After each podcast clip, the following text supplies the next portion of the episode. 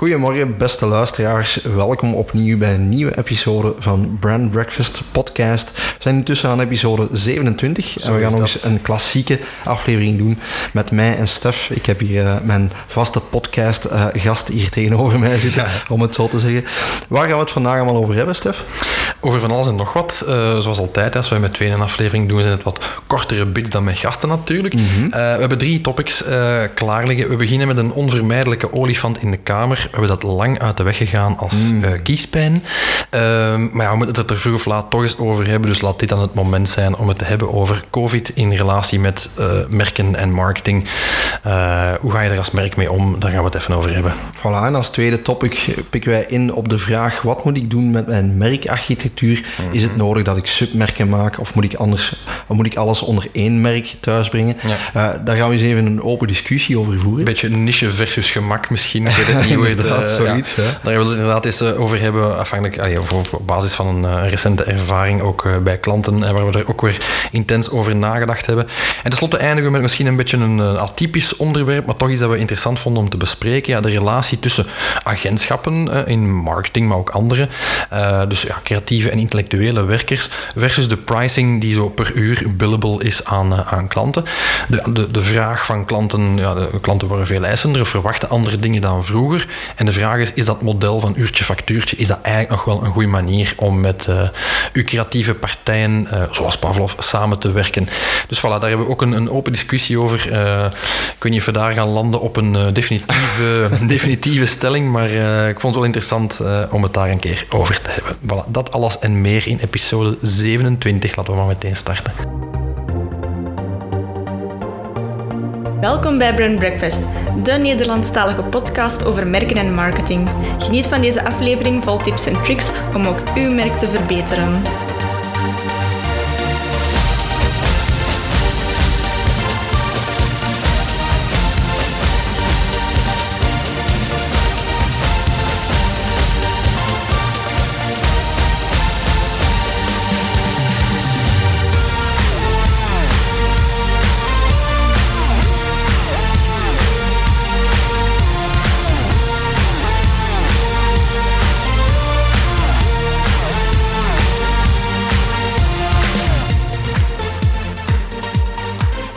Om te starten uh, deze aflevering. En het is, uh, ik geef het er meteen bij, ook voor de luisteraars. Het is een, uh, een topic waar we misschien allemaal al uh, mee doodgeslagen zijn de voorbije mm -hmm. maanden. Van de andere kant, in de Brand Breakfast podcast heb ik toch getracht, ook met onze gasten de voorbije maanden, om het topic in kwestie wat uit de weg te gaan. Net om die reden. We horen er al continu over. Mm -hmm. Maar ook als het over branding en marketing gaat, is er helaas geen weg omheen COVID-19.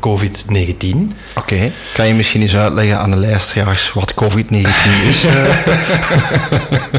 Voor zij die het nog niet kennen. Uh. Dat gaan we skippen. Trump zou okay. zeggen, het is de Chinese virus. Ja. nee, dus uh, ja, uiteraard uh, hoeven, hoeven over het fenomeen zelf en de pandemie zelf niet te veel te vertellen. U hebt dat allemaal van dichtbij meegemaakt. Hè. je kunt zelfs niet zeggen, je hebt onder een steen geleefd, want ja. letterlijk iedereen heeft het... We moesten eigenlijk onder een steen leven. Was het ja. maar waar, ja. Voilà. Maar dus we hebben de, de lockdowns gehad, we hebben de lockdown lights gehad, we hebben de impact gehad op ons sociaal leven, op de economie, uh, maar ook op hoe merken omgaan met, uh, met hun klanten, met hun doelgroepen. Ja. Ja, ook het veranderende gedrag trouwens van die doelgroepen, hè, toch niet onbelangrijk om, uh, om, om te bespreken, om mee te nemen. En het veranderend aanbod ook een stuk. Hè. Voilà. Bedrijven hebben zich moeten aanpassen enorm. Dus, de vraag daar rond is dus eigenlijk inderdaad van ja, wat moet je als merk doen om met heel die COVID-HSA uh, om te gaan. Om daar, uh, ja, ik ga niet zeggen dat in uw voordeel om te turnen, want dat zou wel heel opportunistisch klinken. Maar ja, de, twee weken terug ook telefoon uh, hier op kantoor met de vraag van een journalist van het Nieuwsblad. van ja, beste Stef, er zijn een x-aantal campagnes. Coca-Cola had toen net twee grote pagina's in de krant gekocht. Een gigantische ja, advertentie. Ja, ja, dat heb ik gezien, ja. Met een gedicht mm -hmm. zonder het logo van Coca-Cola op. Het was alleen wel heel duidelijk hun branding qua rood en witte kleurgebruik en zo. Mm -hmm. En de vraag luidt inderdaad van ja, moet je nog communiceren als merk in deze periode? Zo ja, wat zeg je dan? En moet je dan zo'n -hmm. fluffy gedichtje doen? Of wat doe je daarmee? Of moet je gewoon doen alsof er niks gebeurt? Want dat zie je ook. Hè.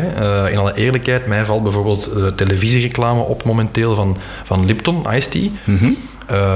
Die gewoon ja, een, een, een roof party op, een, ja. een dakterras ergens en het zonneke schijnt en er wordt iced tea gedronken en in een zwembad met een bubbel die duidelijk groter is dan vijf personen. Ik wil het toch even zeggen.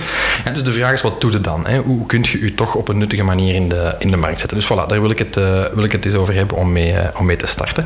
En ja, ik zal dan nu misschien de vraag stellen die die journalist van het Nieuwsblad aan mij gesteld heeft een paar weken terug van, ja, moet je eigenlijk blijven communiceren? Ja. ja, ik denk dat het antwoord daarop uiteraard ja is. Hè. Het is niet omdat je natuurlijk uh, een tijdelijke werkloosheid hebt gehad in bepaalde bedrijven of een, een, een, verandering in ons sociale patroon, dat er daarom niet meer geconsumeerd wordt bijvoorbeeld, of dat er daarom niet meer aan zaken wordt gedaan.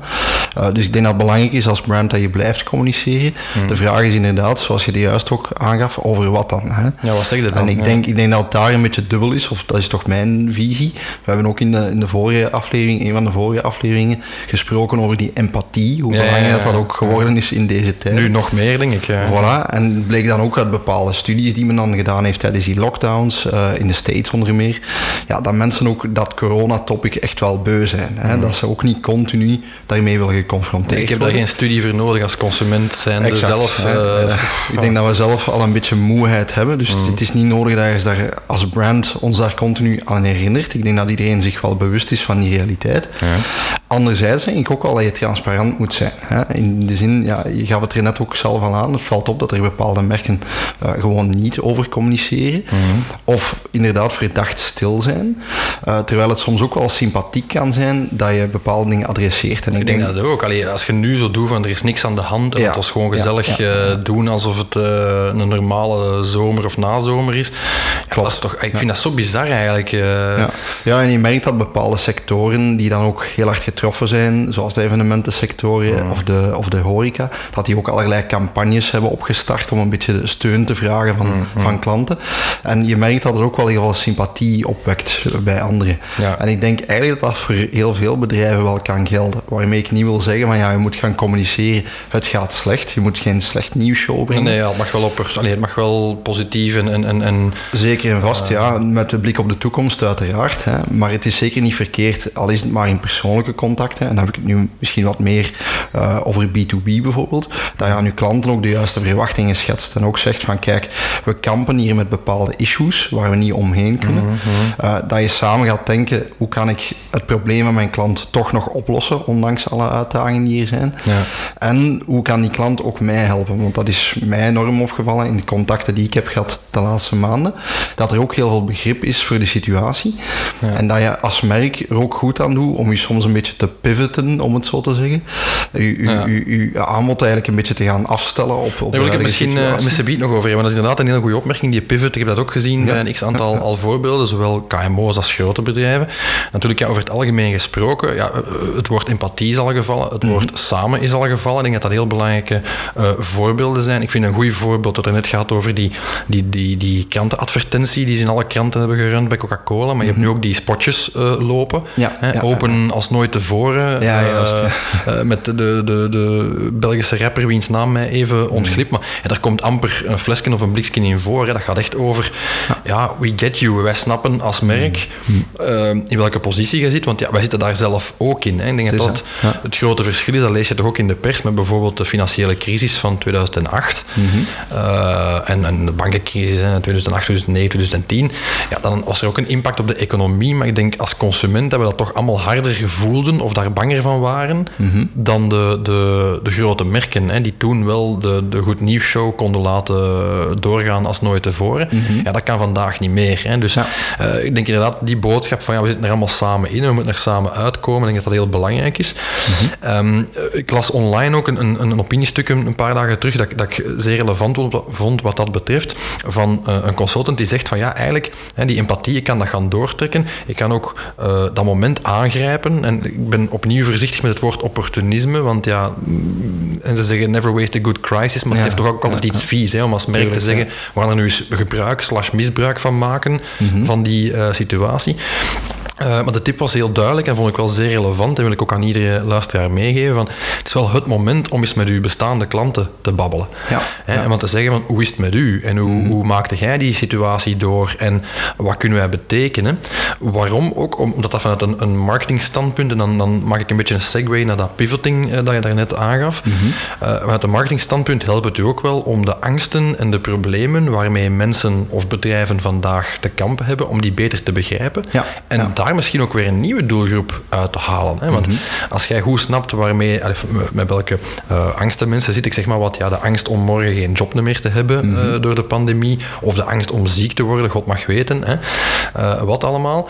Ja, die angsten, als je die, die emotionele motieven kan begrijpen door heel actief te blijven communiceren, niet in één richting, maar in twee richtingen met je doelgroep, mm -hmm. ja, dan helpt het u ook wel een beetje een, een, beeld te schetsen van de markt waarin je opereert. Ja. En stel het u ook in de mogelijkheid om te innoveren, wat wel nodig is om een pivot uh, te doen. Hè? Absoluut. Ja, dat is toch wat hij net bedoelde, ook die pivot, Ja, zeker of, vast. En inderdaad, ja, met pivoting heb ik het dan nu voornamelijk over het aanbod. Hoe kan je dat aanpassen? Ja, diensten en producten dan. Of, voilà. Ja. Ik heb daar een heel mooi voorbeeld van, hè, Stef. Ik ben vorige week toevallig voor de eerste keer nog eens fysiek gaan training geven. Ah, ja, dat was al lang geleden dat ik dat niet meer moest doen via een webinar. Nee, heerlijk. Dat was heerlijk. een zeer aangepaste zaal ook wel. Het waren een beetje andere omstandigheden dan ik gewend was. maar er zaten een paar mensen in de zaal, waaronder een dame die, die workshops geeft rond chocolade.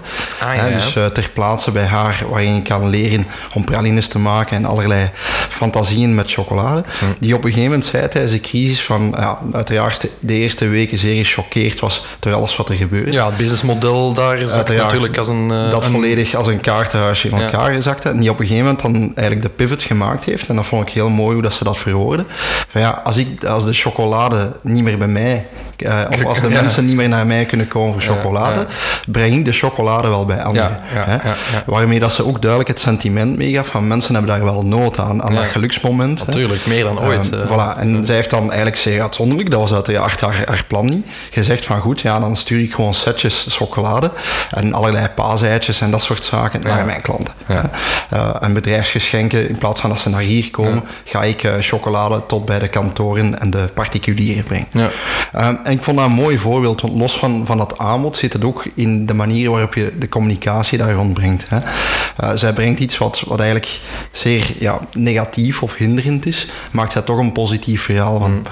En hetzelfde lees ik nu bijvoorbeeld ook soms op social media. Veel bedrijven die zeggen, ja, je kan bij ons langskomen en wij zijn COVID-proof. Ja, ja. uh, je kan hier op een veilige manier komen eten of langskomen ik heb dan zoiets van, ja, misschien kan je dat toch een beetje pivoten dan, om dat woord terug, te gebruiken. En eerder inspelen op de beleving die mensen gemist hebben.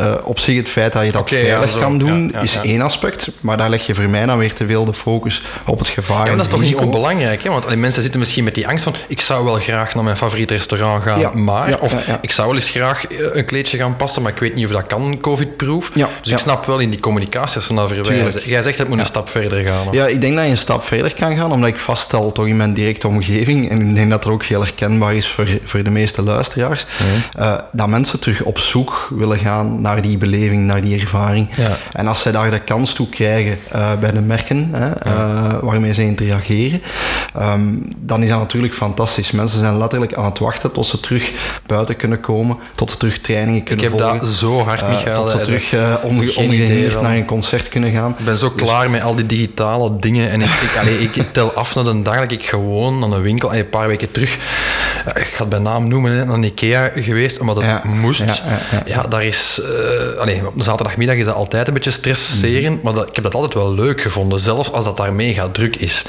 Nu, ja, je moest alleen binnen doen nog, en dat is echt allemaal, ja, dat is echt een, letterlijk en figuurlijk een klinische bedoeling. Mm Dat is, uh, ja, dat is binnen en buiten, en zie dat je op een half uur buiten staat en raakt vooral niks aan en betaal vooral contactloos, en ik snap dat allemaal en dat is logisch en dat, ja, dat is misschien ook wel een beetje de new reality. Mhm. Maar het neemt toch, we hebben het er al een paar keer over gehad in de podcast, hè, hoe al die digitale dingen toch vaak uh, uh, de, het fun aspect daarvan, het emotionele aspect geweldig onderschatten. Ja, nu zie je dus echt de realiteit zoals ze is als je er alle fun en alle emotie uithaalt. Hè. Alleen het instrumentele blijft over. Van, uh, oh, ik gruw daarvan, je mocht dat gerust weten. Ik, ik tel de dagen af tot, tot ik terug voor de lol kan gaan, gaan shoppen, echt waar. Ik denk dat dat voor de meeste geldt. En ja, natuurlijk die maatregelen.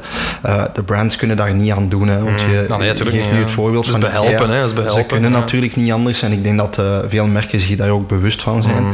Ik denk dat het vooral een kwestie is dan, zoals we ook vaak zeggen, probeer de frictie dan zoveel mogelijk weg te werken. En probeer er toch iets aangenaam of iets positiefs van te maken. Voilà, focus op het leuke en samen erdoor. Exact, eh, exact. En ik, ik merk de merken die daarin slagen, of dat nu KMO is of, of grote bedrijven, dat die ook op heel veel sympathie kunnen. Mhm. Dat is wel waar, ja. Omdat Ja. dat consumenten of klanten zoiets hebben van, kijk, ze doen niet alleen de effort om open te blijven, maar we merken ook echt een effort om ons toch nog te blijven servicen. Ja, een op een andere manier. Meerwaarde te creëren, een beleving te creëren. En ik denk dat daar een beetje de sleutel om het verhaal wat rond te maken, volgens mij, zit daar een beetje de sleutel in eh, rond die communicatie eh, over COVID. Ah, ja, ja. Van niet puur het instrumentele, hè, zoals ik net zei, die veiligheid te benoemen, maar ook de, de, de, de nieuwe beleving die je eraan kan koppelen, of de nieuwe oplossing, of de, het nieuwe gemak dat je gaat creëren voor klanten. Ja, of zelfs al maar focussen op wat wel kan allemaal. Bijvoorbeeld, hè. ja, Eh, ja, ja. Dus ik denk, denk dat daar een beetje de, de wisselwerking moet zijn. Van ergens transparant te zijn en eerlijk te zijn. Van kijk, dit is de new reality. Wij zitten met die challenges. Ja, wij allemaal Maar- samen, hè, samen erdoor. Ja. Exact. Eh, maar toch te proberen manieren te vinden om het eigenlijk heel aangenaam te maken. En het toch te laten werken op een manier die voor uw klanten interessant is. Alright, mooi. Ik zou zeggen, beste merken, blijven volhouden. En eh, voilà. Dat zeker vast, Samen komen we erdoor. Voilà.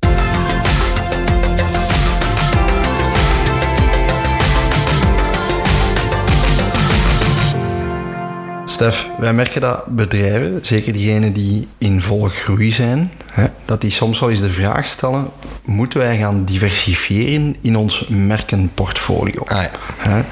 Ehm, de vraag rijst dan vaak. Hè? We zijn aan het groeien, we gaan wat diversifiëren in producten, in aanbod. Ehm, is het niet nuttig dat we daar meerdere merken van gaan maken? Zeker naarmate dat we eh, verschillende diensten gaan aanbieden, verschillende producten. In sommige gevallen ook verschillende doelgroepen gaan aanspreken.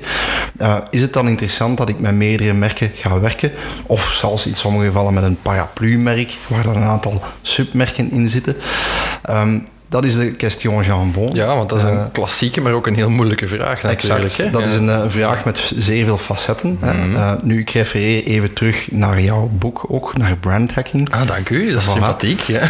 Waarin we te lezen krijgen dat een niche kiezen vaak een interessante piste is als merk. hè. Kiezen, Mhm, je moet eigenlijk gaan kiezen om ook een bepaalde positie in te nemen in de markt. Mhm. Dus ik kan mij vanuit die optiek wel vinden in het idee dat je zou zeggen, oké, ik ga zorgen dat ik een aantal merken heb die zeer differentiërend zijn. Ja. Klopt dat?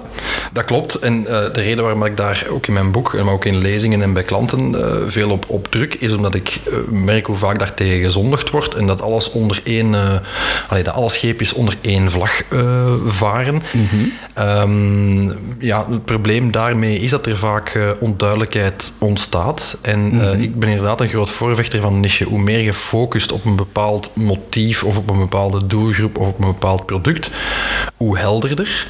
Eh, ik ben een geweldige fan van Siegel en Gale, zoals je vast weet. Het- Ja, eh, de eh, Simplicity Company. de Simplicity Ja, ja, ja. Company, Hè, die, die ja, in dezelfde markt als, als Pavlov advies verleent aan merken rond positionering en dergelijke meer. En voor hen is de, de heilige graal van een sterk merk is de simplicity. Je moet eigenlijk in drie, vier woorden of in één verpakkingskeel, like een colaflesje bijvoorbeeld, moeten kunnen duiden wat is uw merk, waar staat dat voor, waarom is het belangrijk dat mensen daarmee interageren. Eén duidelijke boodschap. Voilà, en dat kan gewoon niet, heel simpel gesteld, dat kan gewoon niet als jij eh, 36 proposities onder één naam of onder één logo in de markt zet. Hè. Eh, Dat wil voor alle duidelijkheid, sorry dat ik u nee, zeg maar, ja. voor alle duidelijkheid niet zeggen dat je daar niet meerdere producten of diensten aan kan koppelen. Dat is helemaal waar. En ik denk het klassieke voorbeeld in heel veel dingen wat branding betreft, maar ook hier is bijvoorbeeld een Apple. Hè. Apple ehm, eh, heeft een zeer duidelijke niche-positionering in zijn markt. Mhm. Maar dat wil niet zeggen dat zij alleen maar computers of alleen maar telefoons maken. Nee, zij hebben een gamma. Eigenlijk is dat een vijf, zestal basisproducten waar wel varianten van bestaan. Mhm. Maar die delen, of het dan nu een, een, een, een smartwatch is, of een smartphone is, of een MacBook is,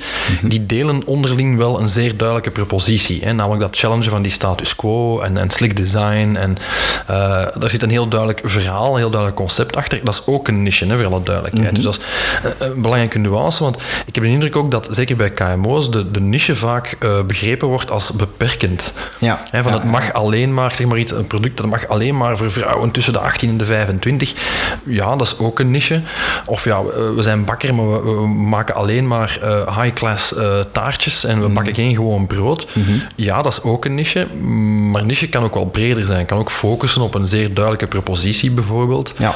Of, of inspelen zeer... op motieven. Uh, ja, liefst. Hè. Dat, is, dat is inderdaad ja, de beste. Hè.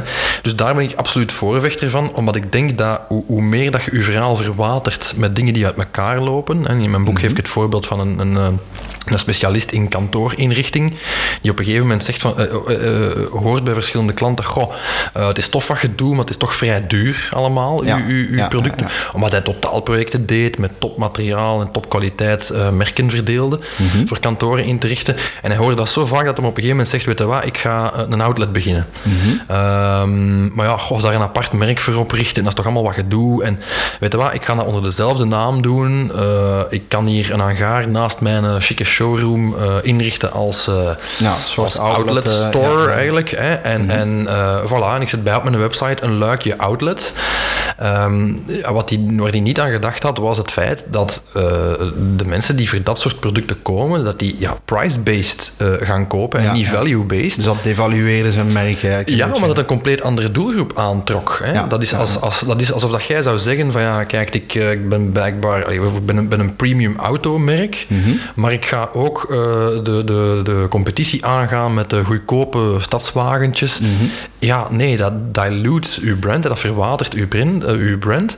En dat zorgt ervoor dat consumenten die in dat premium verhaal gestapt zijn ooit, of klanten die daarin zijn gestapt, dat die mogelijk afgeschrikt worden. Want die zeggen, maar, oh wacht, wat is dat hier voor een devaluatie? Hè? Dus mm -hmm. bijvoorbeeld het motief van status of, of dergelijke meer zal dan niet meer gelden dan op dat ja, moment. Ja, ja. Dus daar moet je heel erg mee oppassen, inderdaad. Mm -hmm. Loop je misschien ook het risico, als ik het dan van de andere kant bekijk, ja, ik kan mij dan voorstellen, stel nu ik ben een KMO, ik wil mij op verschillende doelgroepen mikken, Mhm. dat ik mijn marketing of mijn branding ook niet te complex ga maken. Dat is is het altijd nodig om die opsplitsing te maken? Ik kan mij voorstellen, ja, als daar niet meteen een nood aan is, of een, specifiek, zoals je nu het voorbeeld geeft, Mhm. een, een risico vormt voor het verwateren van mijn werk, is dat misschien ook niet altijd nodig. Of Mhm. Dat is niet altijd nodig en dat verklaart... het vergt ook een groter effort, hè, voor alle Tuurlijk, duidelijkheid. want dat is, dat is een, een zeer duidelijk nadeel van, van dat systeem en van op niches Mhm. te werken. Van zo gauw je groen, groeit, zoals je in je inleiding zegt daarnet, van zo gauw je groeit en, en je gaat diversifiëren in aanbod, ja, dan moet je de afweging maken. En voor een KMO is het niet evident om drie, vier, vijf merken in de markt te houden. Voilà. het, is al, het is al een uitdaging om één merk succesvol in de markt te zetten en te houden. Dus dat is zeker een terechte opmerking en absoluut een onmiskenbaar nadeel van, van het systeem van echt een merkarchitectuur te gaan uitbouwen. Mhm.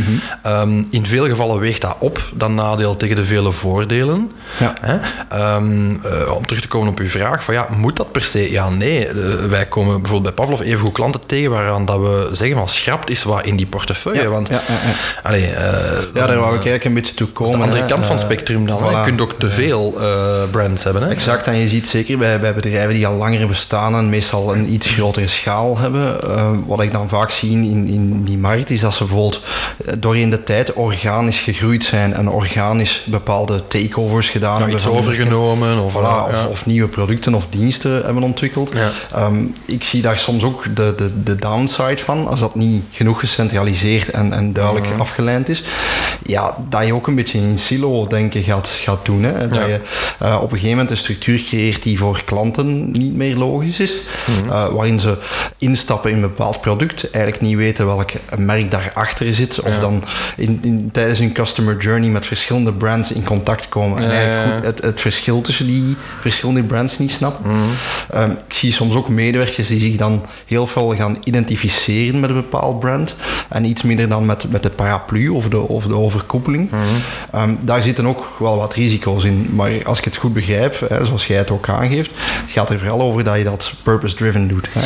Je, purpose-driven, ik denk inderdaad vooral customer-centric doet. Ja, ik denk ja. een beslissing om een submerk te starten of te houden als je het al hebt. Mhm. Eh, het enige wat daarvan tel is voor mij, maar ik spreek natuurlijk als, als merkstrateeg, ehm het enige wat van tel is voor mij, is het feit eh, of het een antwoord biedt op de, de noden, de motieven, de vragen van uw doelgroep. Ja, Dat, is, dat is de afweging die je moet maken.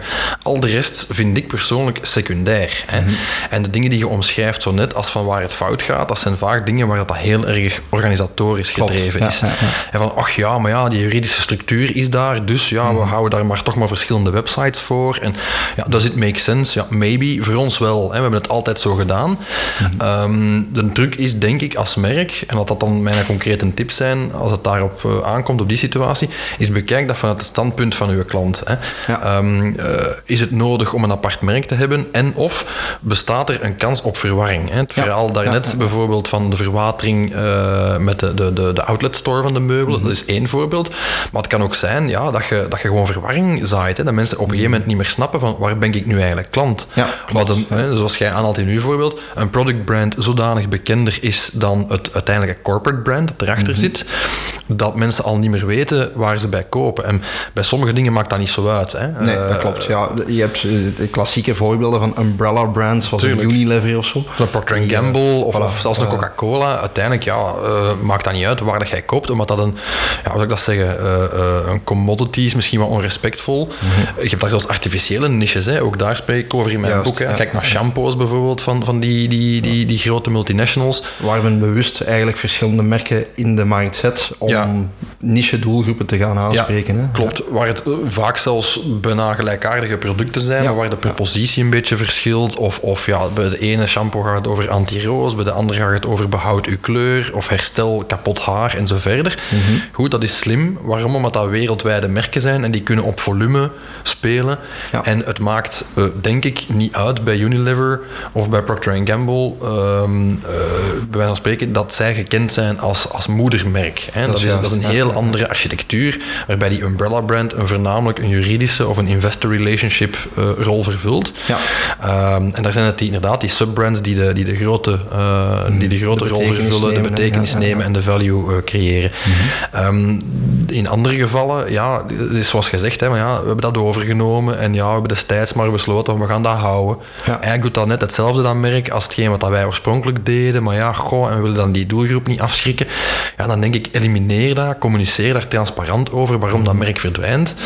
Uh, en creëer ook geen bij in de loop van de jaren of in de loop van de, de periode, omwille van organisatorische redenen. Ik vind dat altijd een slechte raadgever. Nee, dat klopt. En er is ook een groot verschil, want dat zie je soms ook in de praktijk bij, bij onze klanten, uh, dat men het uh, juridische of het vernootschapsaspect niet altijd kan loskoppelen van de handelsnaam. Hè. En daar zie je ook wel verschillende... Hè. Maar omdat je daar middenin zit ook, hè, zeg is logisch. hè. Als je daar dag in dag uit mee bezig bent en ja, je zit dat gewend, maar opnieuw, als je als klant koopt bij merk X en dan staat er uh, een andere NV op de factuur of een andere BV op de factuur. -hmm.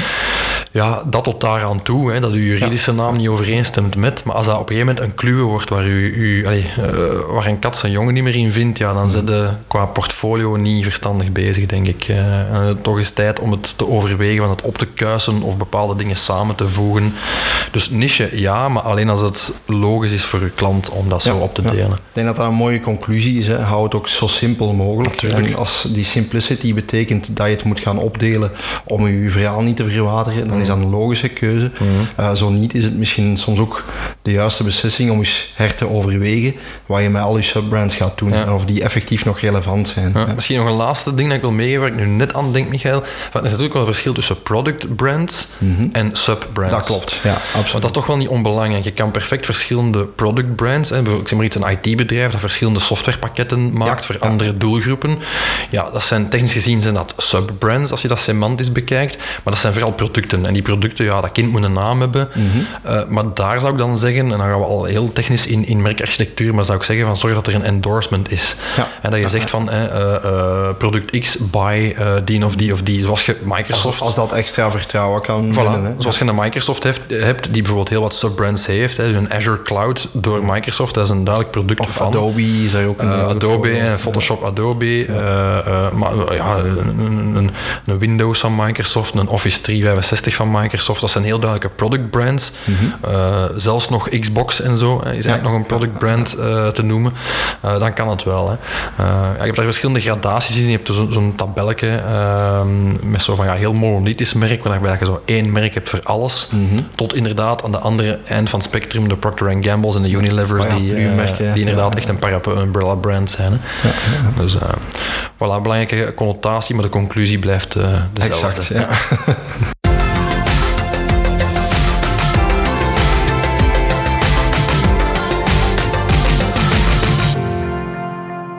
Michael, ons laatste topic um, is misschien een beetje interne keuken of achter de schermen van onze sector, als ik dat zo mag noemen. Mhm.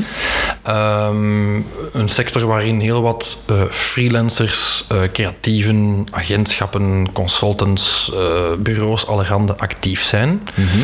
um, waar een hele reeks wetmatigheden in gelden, een hele reeks clichés misschien ook de ronde doen.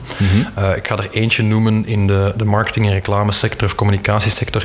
Een eeuwig terugkerend topic is bijvoorbeeld wat doen we met pitches? Hè? Moeten Ja, we meedoen ja, aan een pitch van een klant? Er is al heel veel over eh, geschreven en gezegd. Zo is dat. En elk agency en elke consultant en elk bureau heeft daar zijn eigen visie op en gaat daar op een andere manier mee om. Een van die andere dingen gaat over pricing. Ja. Pricing in verhouding tot wat krijg je daarvoor in ruil en welke impact heeft dat op het eindresultaat. En ik las daar eh, een interessant artikel over een paar dagen geleden ehm, op een Amerikaanse website gespecialiseerd in pricingstrategieën en zo verder, specifiek over de marketingsector, ja, waar wij ons als brand consultants toch ook wel een beetje bij rekenen, hè, ook al is het niet helemaal hetzelfde, maar goed. Hè, ehm, waar er sprake is van ja, en dat is toch gek dat er nog altijd sprake is van zoveel verschillende manieren om onze talenten tussen aanhalingstekens en onze skills te verkopen aan de markt, aan de klanten. Ja. Hè, en eh, om te schetsen wat ik bedoel, moet ik daar misschien even voor zij die dat eh, niet kennen of daar geen ervaring mee hebben, even schetsen. Hè. Je hebt eh, altijd client-side en je hebt agency-side, zoals het dan heet.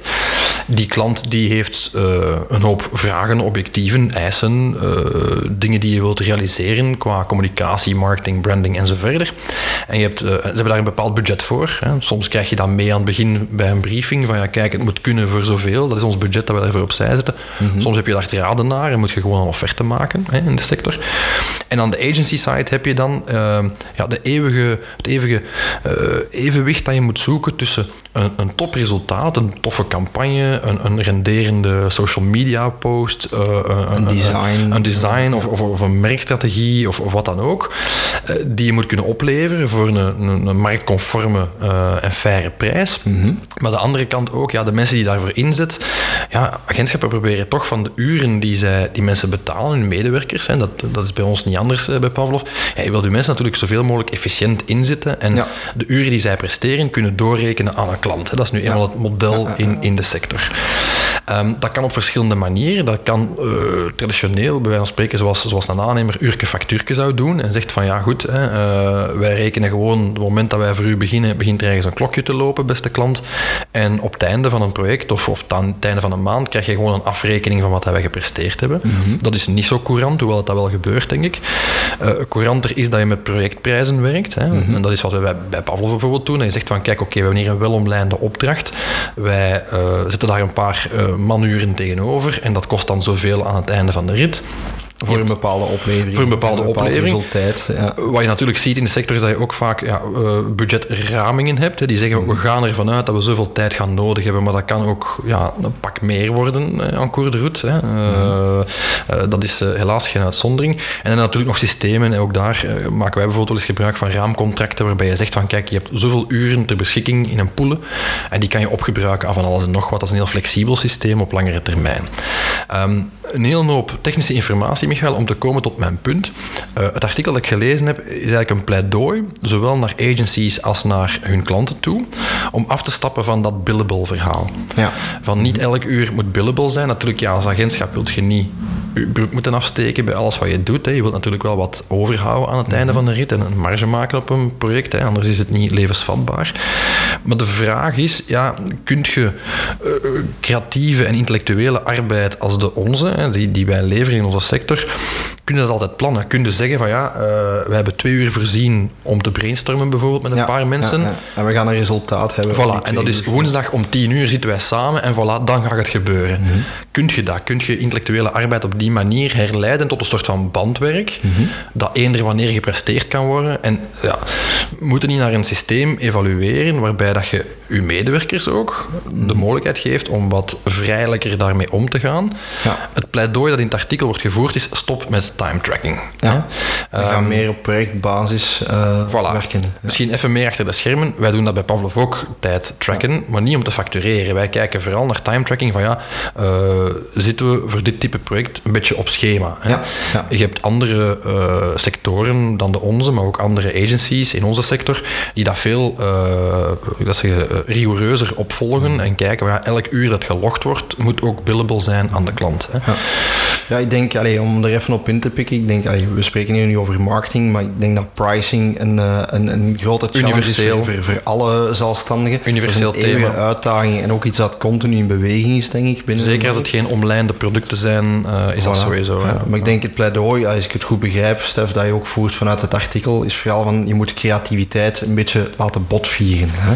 Ehm, waardoor dat je ook ruimte nodig hebt. Je spreekt nu vanuit agency-zijde, Ja. maar ik, eh, ik weet even goed, de, de Googles bijvoorbeeld van deze wereld, dat die bijvoorbeeld palmboomuren, zoals jij dat noemde, introduceren. Legendarische palmboomuren. Eh, met het idee, maar goed, ja, we mogen medewerkers ook niet continu taken opleggen eh, en verwachten dat ze van 9 to 5 bij wijze van spreken aan die taken werken. Maar je moet ze ook soms ruimte geven om daar eens wat breder over na te denken, zonder dat ze die uren moeten gaan verantwoorden. Ja. Dat is eigenlijk ook een beetje ja, een manier van denken, een mindset die ook in, in veel bedrijven, of toch in een aantal bedrijven, zeker de innoverende sectoren, eh, wel gehandhaafd wordt. Vanuit het idee, zoals je zegt, van goed, ja, je moet creativiteit de ruimte geven, de vrijheid geven, om tot een goed resultaat te komen. En soms gaat dat op heel korte termijn gebeuren, en soms gaat dat op langere termijn. Ja, ook als je het niet direct kunt doorfactureren aan een klant. Hè, Ja, want dat, ja, daar gaan die palmboomuren natuurlijk voor een stukje ook wel over. Ja, ja. De vraag is, ja, ehm, weten merken die klant zijn bij een agency dat dat in hun voordeel is? Hè? Want natuurlijk, Ja. Mhm. hun, hun noden veranderen. Eh, Zij verwachten misschien ook out of the box denken en inderdaad uurke factuurke van hun agentschap. Mhm. Van de andere kant, aan agentschapszijde moet je natuurlijk zien dat je, eh, ja, dat je, eh, je geen verlies maakt op je projecten. Hè? Of toch, toch niet op continue basis, want dan is het ook geen, geen, duurzaam, geen duurzaam model. En ja, de- dat out-of-the-box denken, dat is nu eenmaal niet altijd billable. En dus de vraag is, is het niet verstandiger van te evolueren, collectief, met z'n allen, naar een systematiek waarbij je inderdaad die uren niet meer neemt als eh uw verkoopbaar product. Hè, want wat dat doen wij eigenlijk. Hè. Wij verkopen ons, onze uren en onze Ja, tijd. ja, ja, ja. Maar dat je inderdaad gaat denken in output. Hè. En dat je zegt van ja, eh, eh, je betaalt voor de output en je betaalt niet voor het- de, de periode dat mensen nodig hebben gehad om die output te creëren. Mhm. Hè. Ehm, hoe dat dan in concreto moet, dat had ik even in het midden. Ik denk dat wij met onze projectprijzen bij Pavlov bijvoorbeeld daar misschien nog wel het beste bij aanleunen. Van ja, in Mhm. feite doen het aantal uren er niet toe, maar wel hetgene wat dat je uiteindelijk oplevert. Mhm. Ik vind dat op zich niet onlogisch, maar ik denk dat er nog wel wat water door de Schelde moet vloeien voordat we eh, met z'n allen, hè, in onze sector, maar inderdaad, zoals je dat net aanhaalt, gewoon de, de dienstensector. Ja, ja. daarnaar kunnen, kunnen evolueren. Ik denk dat er nog heel veel, ook in andere sectoren, heel veel uurke factuurke eh, is. En, eh, Ja, ik denk in, in het algemeen gesproken, waar een klant voor betaalt, Stef, is, is de meerwaarde die het oplevert. Hè. En ik denk dat het heel belangrijk is, allee, of dat je dat nu bekijkt vanuit agency side of client side, of zoals als je overweegt van een creatieve medewerker aan te werven, gaat het inderdaad niet zozeer over eh, de tijd die je spendeert met die persoon of de taken die je geeft, maar zoals je zegt, de output en vooral de, het gevolg van die output. Hè. Dat, daar draait het eigenlijk om.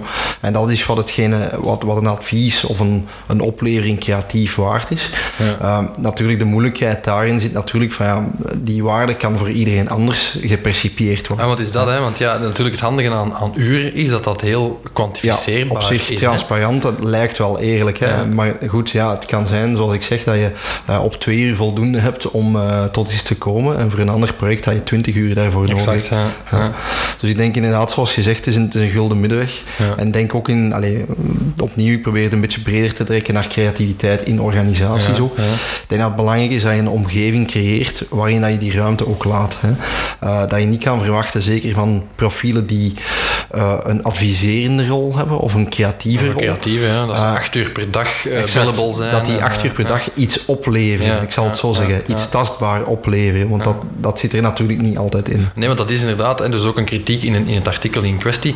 Eh, daar spreken ze ook van, je moet je eens inbeelden wat een geweldige druk dat eigenlijk legt op, op, op die creative eh, werkers. Hè. Want uiteindelijk, ja, onder druk creatief zijn is al niet eenvoudig. En dan is de continue bijkomende pressure hebt van, ja, het moet allemaal ook nog renderen. elke minuut dat ik zit na te denken of dat ik met collega's overleg. Terwijl vaak, ja, dat weten wij ook, dat is in branding niet anders dan in, in communicatie en marketing. Vaak de, de, de beste ideeën ontstaan als je even op, op, hier op ons dakterras zit of, uh, of naar, na buiten, uren, naar ja, buiten wandelt voor een broodje of met tweeën in de file staat als je van een klant komt. En, dat- ik weet dat ervaring, eh, zeker jij en ik, dat dat onze creatiefste momenten zijn als we met tweeën in de auto zitten in de file staan. Dus eh, ja, ik vind er op zich wel iets voor te vinden. Ik denk dat dat ook naar employer branding toe eh, interessant is. Hè, omdat los van de palmboomuren en we hebben hier een vergaderzaal met een pingpongtafel. Eh, ik denk dat het wegnemen van die, die pressure eh, van, van altijd billable te zijn bij uw mensen, dat dat ook wel creativiteit en, en, en innovativiteit stimuleert. Hè. Eh, Ja, dus voor, eigenlijk de, de conclusie dan, als ik het juist zeg, mag zeggen, focus op het resultaat op langere termijn en niet op de task at hand. Ja, of focus misschien op de task at hand. Pardon. Focus op de task at hand, maar dan op de, de output van die task. En niet op hoe lang die task duurt om te completen. Hè, om die te voltooien. Ik denk dat dat een beetje de, de achterliggende redenering is in het, eh, in het opiniestuk. En dat is ook wel iets wat ik mijzelf kan achterscharen. Hè. Actief zijnde in onze sector, als je dat dan transporteert daar. Van, allee, dan ben ik blij dat wij inderdaad niet te rigoureus omgaan eh, met, met ah, de telefoon gaat, ik ga met een timer hier aanzetten, dat we dat kunnen Ja. billen aan die klant. Allee, dat, eh, ik kan me inbeelden natuurlijk dat dat niet in elke structuur zo, zo, zo vlot kan, maar eh, ja, ik vind dat zelf een aangename manier om te werken. Ik kan me inbeelden aan, aan de andere kant van het verhaal, de client side, dat dat ook wel een aangename synergie is. Wetende van ja, ik kan aan die Stef iets vragen zonder dat daar een teller begint te lopen. ja, hè. ik kan er altijd op rekenen of kan eens iets voor. Bijvoorbeeld, zeg maar iets. Hè. Eh, hetzelfde met die creativity. Van, ja, oké, je, hebt, je, hebt, je hebt zoveel uur om iets te maken. Eh, ja, het beste voorbeeld bijvoorbeeld in onze sector is het naamgeven. Hè. Een, een naam geven aan een nieuw merk. Dat is een processie van echternach, in het beste geval. Hè. Ja, je kunt niet zeggen van ja, eh, we gaan dat op zoveel uur doen. Soms hebben ze ineens eh, ja, een Eureka-moment en een trouvaille en, en heb je ineens een kei toffe naam, bij wijze van spreken op één een brainstorm. Terwijl in sommige processen kan dat maanden duren en een hoop juridische eh, obstakels om te landen. Dus ja, ik, ik snap de, de insteek wel. Ja, inderdaad, van meer focussen op de output en de weg er naartoe. eh, hoe lang die ook mag duren. En dus ook op basis daarvan gaan, gaan eh, price zetten. Hè. En, en tegemoetkomen aan de vraag van merken van ja, je moogt eh, creatiever zijn, je moogt meer out of the box denken. En eh, ja, we willen daar wel voor betalen. Maar dat is een, misschien de laatste kanttekening die daar rond wil maken. Van, ja, dat vereist in sommige gevallen, of dat betekent in sommige gevallen misschien indirect ook wel dat een project wel duurder kan uitvallen. Ook, Ja. hè. Als je daar ruimte verlaat, daarom niet in uren, maar in, in mogelijkheden en in synergie met, met je klanten. Ja, dat is misschien, eh, hoe wil ik dat zeggen, als je het niet meer op uren berekent en gaat limiteren op zoveel uren per maand, eh, is dat misschien wel de kanttekening die je moet maken. Je krijgt er meer voor in ruil. Het is allemaal met minder pressure. Ehm, mm, de kwaliteit zal beter zijn, maar ja, mogelijk stijgt de prijs ook wel met een paar procenten. Hè. Ja. Oké, goed. Ik denk dat dat eh, een duidelijke boodschap of een duidelijk verhaal is dat, we- dat we daar rondbrengen. In elk geval iets om over na te denken. Voilà, ik denk eh, eh, inderdaad in, in, in verschillende facetten, want we trekken nu heel hard op ons verhaal natuurlijk. Mhm. In verschillende facetten wel iets nuttig kan zijn om over na te denken. Ja. In hoe dat je creativiteit in, in de hand werkt eigenlijk. Hè. Ja, maar ook als merk, hè, wat, wat, vraag je, wat vraagt je en wat ben je er bereid van daarvoor te betalen? Hè? Want het is ook een kwestie van price-based selling versus eh, eh, value-based. Hè? Dus, ja. Oké, goed Stef. Ik denk dat we met dit topic aan het einde van onze podcast zijn. Zo is dat. Ehm, ik wil uiteraard opnieuw al onze trouwe luisteraars, ook tijdens de lockdown, eh, bedanken omdat eh, ze toch nog zijn blijven luisteren. Ja, veel reacties feit. trouwens, hè, daarvoor bij, voilà, veel reacties, ook al aan de stijging in onze luisteraars. Dus dat doet ons Ja. ook wel deugd. Ik weet niet of het te maken heeft met de lockdown, dat mensen thuis meer geïnspireerd zijn om, om eens een podcast op te ja, zetten. en dat of de verveling slaat toe, dat kan natuurlijk Dat kan ook zijn. ja, ja, ja. Anderzijds zit je natuurlijk ook niet in de wagen niet meer of pendel je wat minder. waar, Eh, dus het wordt zeker geapprecieerd. Zoals altijd, beste luisteraars, eh, zijn wij ook te bereiken via hello at brandbreakfast.be. In het geval u suggesties, vragen, opmerkingen hebt over de topics die we vandaag besproken hebben. Of als je zegt van hoe, ik heb misschien wel eens een leuke gast die je kan interviewen. Of ik heb een vraag die ik eens wil stellen aan jullie panel. eh, ben je van harte welkom om daar eens een mailtje naar te sturen. En dan zullen we daar met veel plezier op reageren en daar iets mee gaan gaan doen. Voilà, en vergeet niet te abonneren en te, te sharen. En uh, mocht je dat nog niet gedaan hebben natuurlijk. Voilà, ik vond het ook wel fijn om nog eens met twee te zitten. We hebben heel wat gasten gehad, zowel live hier als uh, via de, de, de Zooms en de Google Meets en de Skypes en zo de voorbije maanden. Dat was uh, tof om nog een keer tegenover u te zitten, mijn vaste podcast buddy. Voilà, bedankt voor het luisteren. We horen u graag terug in een volgende aflevering.